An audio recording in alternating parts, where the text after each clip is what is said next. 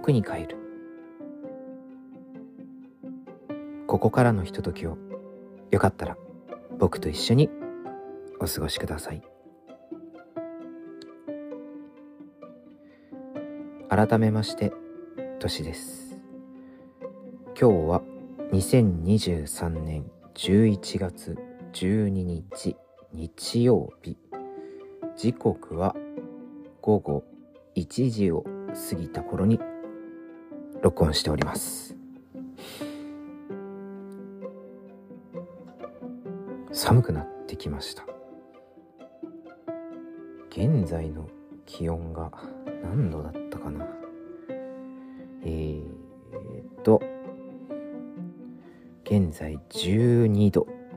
関東地方に住んでいるのですが現在12度。それで朝一番低かった時が8度だったらしいんですね。ぐっと冷え込んできました。おかしいな。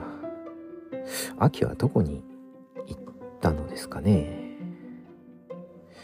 暑い日々が続いていたのでまあその暑いのがどうしようもなく苦手な僕としては涼しくなって寒くなってくるっていうのはまあ悪くはないのですがちょっと極端ですよね。もうあの一桁台の気温に下がってくるんだなぁと思うとうん。もうちょっとあのほのかに涼しい感じの季節が続いてほしいものなのですがもうだんだん秋とか春とかなくなっていっちゃうのかな。寂しくなりますね。秋好きなんですけどね僕。うん。まあそうは言っても僕は今日午前中やっぱりあの買い出しとか行ったんですけどね。なんか動いているとどんどん体は温まる方なのでどんなに寒い寒いと言っていてもしっかり汗だくになっていました。これはこれでどうなのかっていう感じですよね。うん。えー、さて今日はですねあのスポーツについて話そうと思います。スポーツ。スポーツ。まあ僕はあまり運動が得意でない人間なのでできる限り動こうとしない方なのですがその結果スポーツ競技だったりそういうものにも疎い方だったりします。実際に自分がやるものも少ないですし感染したりするものも少ない。ので果たしてこのテーマで今回繰り広げられるのか。甚だ怪しいのですがまあちょっとチャレンジしてみようと思います、まあ、そもそもは、えー、前回も申しました通り、えー、話す話題がだんだん枯渇してきているという問題がありまして何か話してほしいテーマなどあればあのメッセージ等くださいと申しました。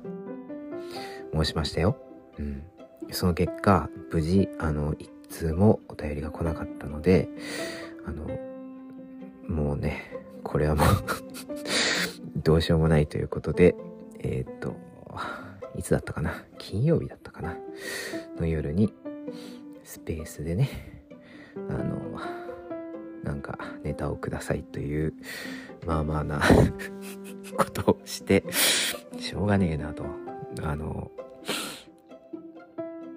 提案をしてくださったりしていただけてなんとかいくつかこれなら話せるかなみたいな話題をあの考えることができました。その説はあの参加してくださった方々ありがとうございます。まあなぜメッセージを送らないのかっていうところについては あのいろいろうんちょっとねあの確認していきたいところではあるのですがまあめんどくさいとかそこまでのキリはないとかいろいろあると思いますのでまあまあ それをメッセージでもらうとまた辛いかもしれないですね。あの確実に僕をあのあのダメージを与えたい場合はそういうのが有効かもしれないですね。それでまあその中にえっ、ー、と好きなスポーツとかそういうものについていかがですか？みたいな、えーと、提案をいただけたのでまあおよそ自分ではこちらをテーマにしないなと思ったのでちょっと考えてみようと思います。よろしくお願いします。えーとですねじゃあまず感染の方なんですけどまあ僕は本当にあんまりこう、まあ40代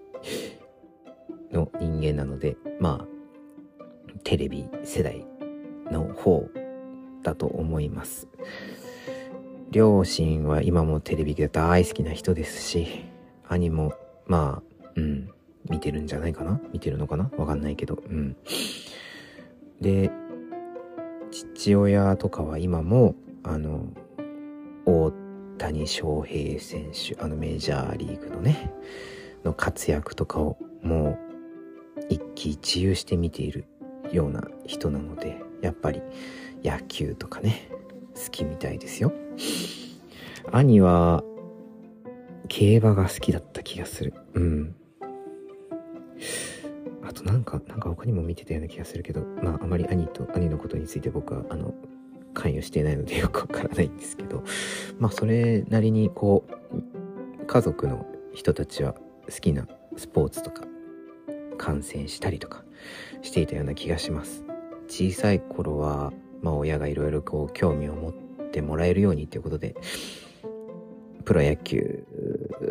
の球場までね、こうチケット買って、あの、見るのを連れてってくれたりとか、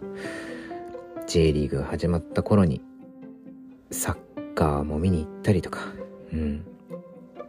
ありました。高校生とかになると、うん、そうですね、同級生の人がやっぱりサッカーとか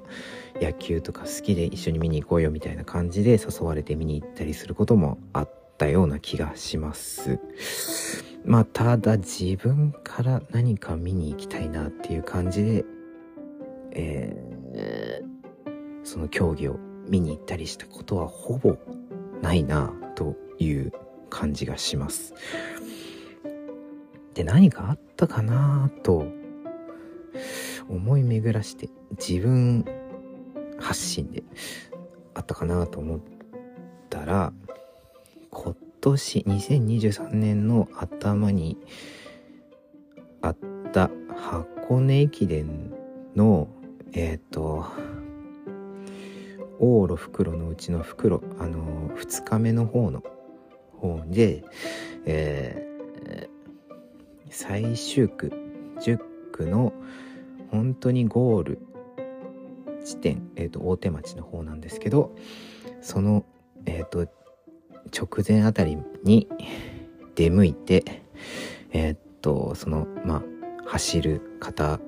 選手たちをちょっと見てみたいっていうあの欲求に駆られてすごい勢いで行ったっていうのがありました。もしかしたら話したかもしれないですね過去に。もう何分どの回で何を話してるのかをちゃんと記録をつけていないダメな人なのでもう2度目3度目とかっていう可能性はあるのかもしれないですけどまあまあまあいいじゃないですか。それでまあその時は本当になんかちょっとした推しの選手みたいな人がいて、大学生ですね。うん。で、まあ、その人が急遽その10区走るっていうのを当日のエントリー変更みたいなので、えー、走ることになって、それをあのインスタグラムのストーリーに上げていたので、なんか今時ですね、なんか選手自身が走りますっていう風に発信するって、うん、なんかすごい時代だなって思うんですけどでそれをたまたま見てああ、じゃあ、見ようかな。見に行きたいなっていう、なんか、普段だったら絶対、うーん、人混みが苦手っていうのもありますし、まあ、どうせ見られたところで一瞬しか見られないって考えたら、テレビで見てた方がしっかり見れるし、どうなのかなとかって思うんですけれども、まあその時はどうしてもなんか見てみたいっていう気持ちになって、慌てて大手町まで行って、で、まあ、走るコースのところに向かったら、まあ案の定すごい人だったんですよね。あのまあ、新型コロナウイルスがまだ5類になる前ではあったので、あんまりこう沿道で応援するっていうのが好ましくない頃だったかもしれないです。うん。だからいろいろこう、良いものなのかなとかいろいろ思いながらも、うーん、見に行ったような気がするんですけど、その時は、うーん、まあ、いっぱい沿道に見に来ている方々はいたんですけど、割とすごいちゃんとあの、ルールというかね、マナーを守って見てて、かつ、うん自分の目当ての選手の応援だけじゃなくて、全ての選手が通過するまで最後までみんな応援してる。で、走るときはすごい拍手したり、声援を送るっていう様子がすごく印象的で、その、お目当ての選手も一瞬見られたんですけど、まあ、それ、その人以外の人も頑張ってるっていうのを、なんかこう、改めて実感して、すごい大会なんだなっていうのを感じ取れた瞬間だったので、とても見に行ってよかったなって思ったりしました。まあそれが、下手すると 自分発信で見に行った唯一の試合かもしれないですね。他にあったかな？もしかしたらあるのかもしれないけど、うん、大体が、あの、優しい友人だったり、あの、なんだろう、親族だったり、会社の同僚だったりからお誘いいただいて見に行くってことが多かったような気がします。はい。プロのそういう、なんだろう、競技だと何が最後だったかな？サッカーかな？うん。なんか、浦和レッズっていう、あの、チームがありますけど、その埼玉の浦和の方にあるスタジアムまで見に行ったような気がします。まあ誘ってくれた人はガンバ大阪のファンだったので、アウェイの中見に行ったような気がするんですけど、うん。なんかそれはそれですごい、あの、臨場感ある戦いで面白かった記憶があります。はい。でですね、えー、まあそんな感じでもう、ね、幸先悪いスタートではあるんですけど、とりあえず、まずあの、駅伝を見るのが好きです。テレビでもよく見ます。箱根駅伝は、まあ、年々ちょっと、あの、長いっていうのと、まあ、うん、それを見てるとずっと家にいることになるっていうのもあって、年々ちょっとその興味が薄れているところは否めないのですが、やっぱり、うん、若い選手たちが、すごいこう、駅伝ってこう、たすきリレーなので、やっぱりこう、お互いをあの、なんていうのかな、拳し合って、応援、あの、助け合って、なんとか1位を目指す、シード権を目指すみたいな、そういうのが、うん、まあやっぱ感動するなとかっていうふうに思ったりして見ていることが多いです。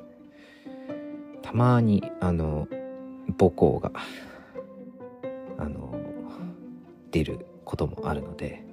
まあそういうのがあると、またちょっと、あんまりね、母校愛とか あんまないんですけど そういうのもあって、まあ見たりするかな。うん、っていうのがあります。他にもまあ、ニューイヤー駅伝とかもね、あのー、見るん、見たいんですけど、あれこそ、あの、1月1日に行われるもので、うちの家族はあの初詣を1日に行くっていうルールになルールっていうか、うん、文化になっているのでその初詣行ってさらにそのままなんかドライブするみたいな謎な文化が続いている関係上車の中でまあ見れるところだけ見るみたいな感じでうん。っていうのが多いかな。うん。まあ駅伝の良いところはやっぱりそういうたすきリレーのところだったりまあ誰かがまあ調子が悪くても次の人がすごいあのリカバリーしたりとかっていう形であの本当にその1区2区っていうその区間が変わるごとに状況が変わっていくっていうのがまた面白かったりしますよね。うん。まあそれもあってさらにマラソンを見るのも結構好きです。最近の選手があまりちょっとわからなくなってるからやっぱりこれも興味が薄れてる問題はあるのかなと思うんですけど最近だとやっぱりあのずっと何回か出てる出てる何回か出てるっていうかうん。長くされてるえっ、ー、とねどこだっけ？三菱重工マラソン部の井上博人選手っていう人が僕はすごく大好きっていうか応援している選手であのなんだっけね？えっ、ー、とど何年前かな？アジア大会とかで優勝してたりするんですよね。すごい結構あの東京オリンピックに向けてあのタイムをどんどん速くしていってほしいっていうことでなんかこう優勝したら1億円みたいなことをやりだした頃にあの、まあ、その前後ぐらいから結構タイムが明らかにこうみんな速くなっていったんですけどその中でも、まあ、井上博人さんは速いタイムで走ってる人だったのであすごいなと思って応援しているんですけどね。もう年なのかな？30歳になられてかなりベテランの域に入ってきてはいるのですけど今後もねあの長く走っている姿を見ていきたいなと思っているので活躍を期待しております。あとえっ、ー、ともうあの引退されてコーチとかになっていらっしゃるんですけど安川電機だったかな？の中本健太郎さんっていう方が僕はすごく好きでした。あのすごくあの実直な走りというか決してすごいあの派手な走り方ではないんだけどなんかいつの間にかちゃんとあの前にいる。そしてなんか結構大事な大会で入賞とかしているっていう感じで確かロンドンオリンピックとかでも入賞されてて日本人トップとかだったんですよね。6位とかだったかな。うん。すごいこう派手さはないけどしっかり結果を残すっていう形がすごいかっこいいなって思ってて。唯一えー、っと何年だったかな。何年だったかな。えー、っとえー、っと。ちょっと待ってくださいね。調べない一応ね。一応なんかあまりにも普段こういうあの準備をして喋らないっていうのがバレバレなんですけど2017年の2月にあった別府大分毎日マラソンっていうところで初優勝してるんですよね。それの時とかなんかちょっと感動しちゃって僕も泣いちゃったりとかしてましたからね。なんかマラソンってとかまあ駅伝もそうですけど本当にずっと走ってる様子を見ているっていう映像なので何かが動きがない限り割と淡々と進んでいくんですね。だから何何が見てて楽しいのとかってあの友達とかに言われたりするんですけどなんかなんか凛々しいんですよね走ってる姿って。すごくあのうん。感情むき出しもあったりもしつつなんかごまかしが効かないところその何て言うのかな。長距離だからもう本当にそのなんかポーカーフェイスができないような特に後半は。その人のなんか人間性みたいなものを感じられる。ところもあって、すごいなんか言ってて、僕がやばい人みたいな気がしなくもないんですけど、うん。それで結構、あの、見るのが好きでした。それこそ、あの、ね、シドニーオリンピックの高橋直子さんだったりとか、アテネオリンピックの野口みずきさんだったりとか、そういう本当にメダルを取っていた女子マラソンとかの、あの、活躍もすごく楽しかったし、あの、渋井陽子さんとかね、あの、ああ、名前が出てこない。名前が出てこない。ああ、福士さん、福士直子さんだっけ？ああ、名前が危ない。よいしょ。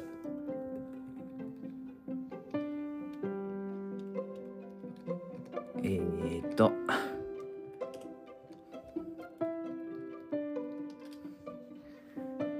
あ、福士加代子さんだ。危ない、危ない、危なかった。危なかった。そう、福士加代子さんとか、本当になんかこう、女子マラソンがすごい勢いがあった頃、まあ今もあると信じてるんですけど、すごく見てて楽しかったなっていうのもあるのでね、マラソンはまた盛り上がっていってほしいなと思います。まあこの程度には好きなんですよ、本当に。あとは、えっ、ー、と、僕が小さい頃、あの、水泳を習っていたっていうのもあって、水泳競技を見るのも結構好きです。まあそんなに熱中してみるっていう感じは今ないですけど、やっぱりあの、世界水泳がこう民放、まあテレビ朝日で行われるようになってからは派手派手しくこうやるようになって、うん。面白かったですよね。あの2001年の福岡でやった時あの B'z の「ultra soul が」あのテーマ曲だった時ですね。あの頃は楽しかったですよね。イアン・ソープ選手とあとピーター・ファンデン・ホーヘンバンドさん。口に出して言いたい名前ピーター・ファンデン・ホーヘンバンドさん。大好きなんですけど。のなんかこう戦いとか。あとまあ日本だと北島康介さんとかね。あのやっぱりこう結構僕の年代に近いとか同い年だったりするような人たちが多いのでその辺りの人たちは。ちょっと後ぐらいにマイケル・フェルプスさんとかいらっしゃったりとかしてなんかこう強い選手の難関みたいなのを見るのも楽しかったしなんかこう思わぬところであの下克上優勝とかされたりする選手とかを見るのが好きで自分はそんなにあの速い方ではない人間だった。何しろ水泳をやめた理由がクイックターンができないというしょうもない理由だったようなダメダメな人間でしたのでまあそれでも水泳はほんと数少ない人並みにできるスポーツの一つだったのでできれば今も泳ぎたいんですけどどんどん太るばかりで人前にさらす体がないということで。もうそんなの気にしなくていいんですけどね。まあ気にしちゃうんですよね。うん。ほんと、水泳は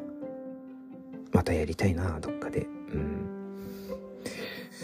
あとは、えー、っと、見るので好きなのだと、まあ、フィギュアスケートですかね。一番なんかこうルールがはっきりしてなくて難しい未だにジャンプの種類を見て判断できない残念な感じなんですけど、ええー、まあ、そうですね。男子フィギュアも好きですし、女子フィギュアも好きなんですけど、女子の方がよく見てたような気がします。あの、すぐりふみえさんとか、えー、っと、安藤美希さん浅田真央さんとかの頃とまあさらにちょっと後の、まあ、鈴木明子さんとか。なんかこうドーンと前に出るヒロインのような、えー、選手、まあ、浅田真央さんとかね。も好きなんですけどちょっと影のあったりとか苦労した上であの大成していった選手とかも好きだったので。うん。なんかいい結果だったりいい演技を演技と言っていいのかわかんないですけど、うん、を見てなんか一緒に感動しちゃったりとかすることが多かった気がします。最近はねあの男子の勢いが良い感じなのかな？うん。宇野昌磨さんとか。えー、鍵山優真さんとか。とかそうなんかまた次のオリンピックに向けてなのかな？少しずつあの調子を上げていく感じ。女子もああこれ本当にダメだな。やっぱり調べてるのが足りない。坂本さん名前名前がああ名前がどんどん出てこなくなる。よいしょ。えー、っと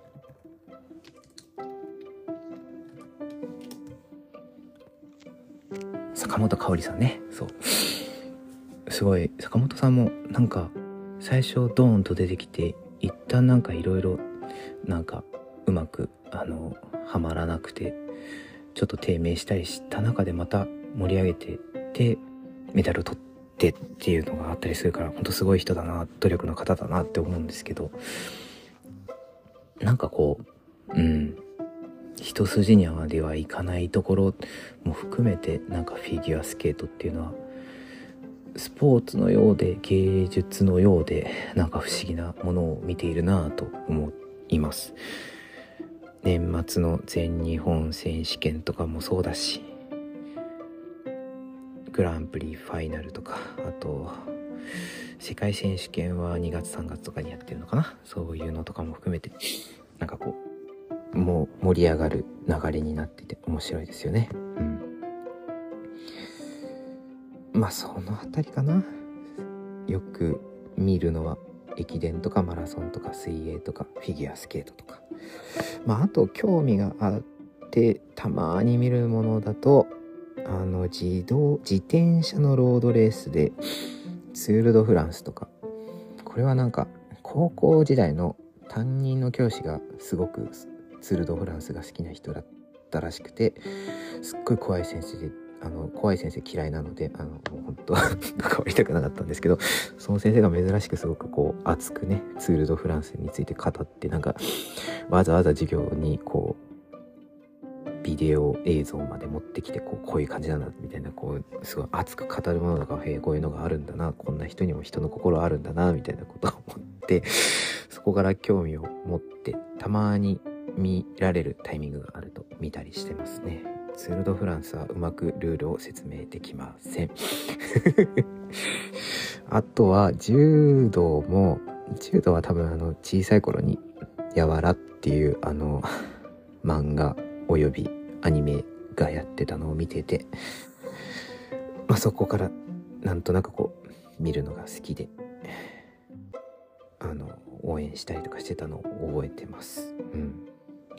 あと冬のやつだとスピードスケートとかも結構好きでしたね。うん。なんか結局なんやかんやこうオリンピックとかそういうタイミングでしかあまり細かく見れてないからそんな大したあのファンとかそういうことでもないですけど。うん。スピードスケートのあのなんか勢いある感じはとてもすごいなと思って見てます。この辺りがまあ僕が割とあのまだ見る方の スポーツで。メジャーどころの野球とかサッカーとかあとは近年だとラグビーとか、えー、バスケットボールとかなんかこうハマりそうなものがなかなかあまりハマれてない。でも意外と誘われるからあの見に行ったりすることはあったりするっていう不思議な距離感ですかね。うん。でまあ自分がじゃあ何やるかっていうとさっき言った水泳が一番まああの馴染みはあるんですけどどうしてもやる機会が今そんなにないので本当なんかプールのあるチームとかがあればずっと泳いでいたいなとかって思うんですけどジムに行くような人はねみんな体を鍛えてる人だからこんなひどい体型の人間がこう泳ぎに来てるのを見せるのがね申し訳ないなっていうのもあってなかなかあのアクションを起こせずにいるというのが現状です。ただまあ年々体力も衰えているなっていう衰えているなと思うので体力づくりという観点でもジムとかは行った方がいいのかもなとは思ってます。まあそんな感じで運動が好きでない方の人間だから球技とかもできないですし、えー、ドッジボールとか怖い方でしたしサッカーの授業もサボりまくってるし ひどいもんです本当に。でまあそのコロナ禍とかであんまり動けなかった頃にえー、っとさすがにずっとじっとしてるのはまずいと思ってウォーキングを始めたりあとサイクリング？まあ普通に ママチャリをこいでちょっと遠くまで行くぐらいですけどそういうのをしたりするのがやや習慣になってたりとかしてたんですけどうーん足を痛めちゃって去年かな。うんそれ以来ちょっと遠ざかってる感じがありますね。今もちょっと整体とか行ってたりとかしてて少しずつ良くはなっているのでぼちぼちちょっとまた体を動かすのを再開したいなと思っています。まあそれにまああの付随して結構何年か前まではあのその自分の足腰が大丈夫かっていうのを確認するために毎年春のゴールデンウィーク頃にあの東京に高尾山っていう山があって、まあこの話も前したような気がするな。うん。毎年、なんか、あの、舗装された楽な、あの、ルートで、まあその代わり、えっ、と、なんか、そういうの、ロープウェイとかそういうのを使う、リフトとか使わないで、下から頂上まで、あの、山頂まで登るっていうのをやっていたのも今できてないので、それもそろそろ来年あったり本当は今年もやろうとかって言ってたんですけどまあ、うん、うやむやにしちゃってるなっていうところがあるのでやれたらなと思うんですけどきっと来年もしそれをやったら死ぬほど疲れるかもしれないなというかうん途中で挫折する可能性もありますね。いやいやいやどうなることやらって感じですね。うん。登山はんまりこうその高尾山は登れるんだなっていうのは思ってたんですけどあのそのそれに登ることができたことで一旦こう何て言うのかな油断してあ自分は割とできなくもないのかもって思って少しずつ登ってみようかなと思ってえー、っと筑波山っていうのが茨城県にあるんですけどそれに会社の同期に誘われて登って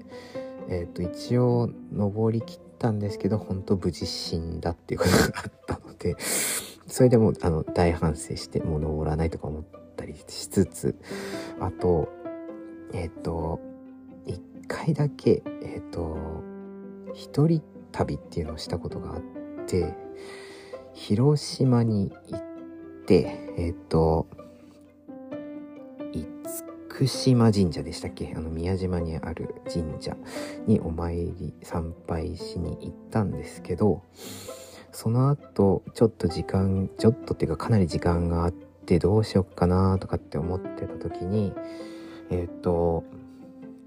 弥山っていう山がありましてあの登山ができますよっていう感じだったのでで当時もちょっとあのその登る登山することに対して前向きだった頃だったのでなんか高さ的にはそんなに変わらないあの高尾山とかと極端に変わらないからいけるんじゃないかなとかって思って油断して登ってそっちこそ本当に死にかけて しかも一人で登ってたから誰も助けてくれる感じもないし他の観光客の人も登山目的で来てる人があんまりいなかった。確か、平日に行ったのかな休みを取って。だったから、あまりいなくて、なんか何度も何度も休憩を取って、なんとか登ったっていう思い出があるので、やっぱりこう、あの、無計画に山登りはしちゃいけないなというのをすごく反省した次第ですまあ山登りもね本当になんかやってみないとわからないあの大変さおよびまあそれをやった時の爽快感とかそういうのも含めてうんなかなかそれは実際にやってみないとわからない感覚っていうのはあるなと思うのでそれからかなり今遠ざかっているっていうのもあるのでね。できればまあその高尾山登山は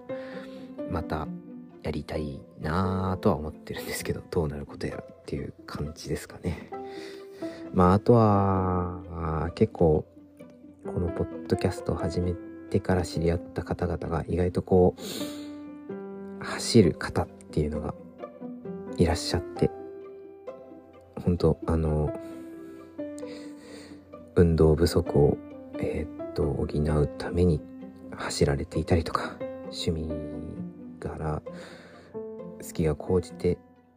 マラソンにまで至るくらい走られている方とかもいらして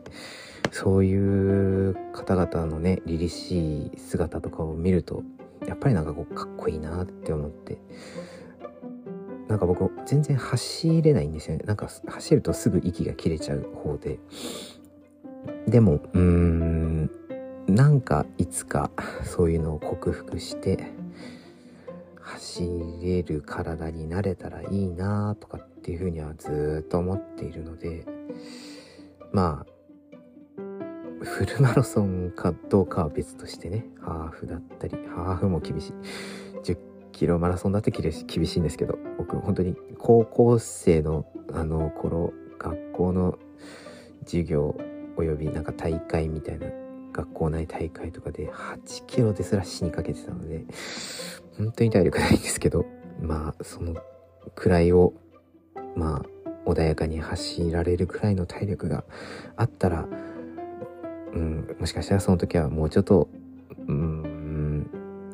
なんでしょうね、あの、引き締まった体型とかになってるのかもしれないなとかって思って、まあ、それが目的というよりは、まあ、うん、健康でありたいななんてことを、この僕が最近は思うようになっているので、うん。ほんとね、あの、何歳の方が聞いていらっしゃるのか分かりませんけれどおそらく若い人はそんなに聞いていないとは思うんですが。年々ねほんと生き普通に過ごすことが 大変なんですよ。これが40代って思いながら。日々過ごしているのでまあ少しずつ少しずつ体力をまたつけていけたらななんて思っております。ふう。なんとかなんとかなったかな？スポーツ。見る方はやっぱりこう何かこううんそのその競技をされている人の何か凄みみたいなものを感じたいのかもしれないですね。で自分がやる分にはまあ健康だったりなんかそれをすることで達成する何か。でも基本的には競うというよりは自分と向き合うものがいいのかなって思っています。水泳も別にこう誰かと競技して競って勝ちたいとかそういう感じではないですからね。どのくらい泳げるようになるかなとか何秒ぐらいになるかなみたいなそういうところに興味があるのかもしれないですね。うん。果たして僕はこの回をやって 何がしか今後スポーツを取り組むことになるのでしょうかちょっとねあの1年後とか来年の年末とかに果たして何がしかしていたのかっていうのはちょっとチェックとかしてみたいものですね。はい。なんかすごい食べてばっかりな最近なのでちょっと反省しつつまた健康に留意をして過ごしていきたいと思います。僕に帰る。ここまでトシがお送りしました。さようなら。またね。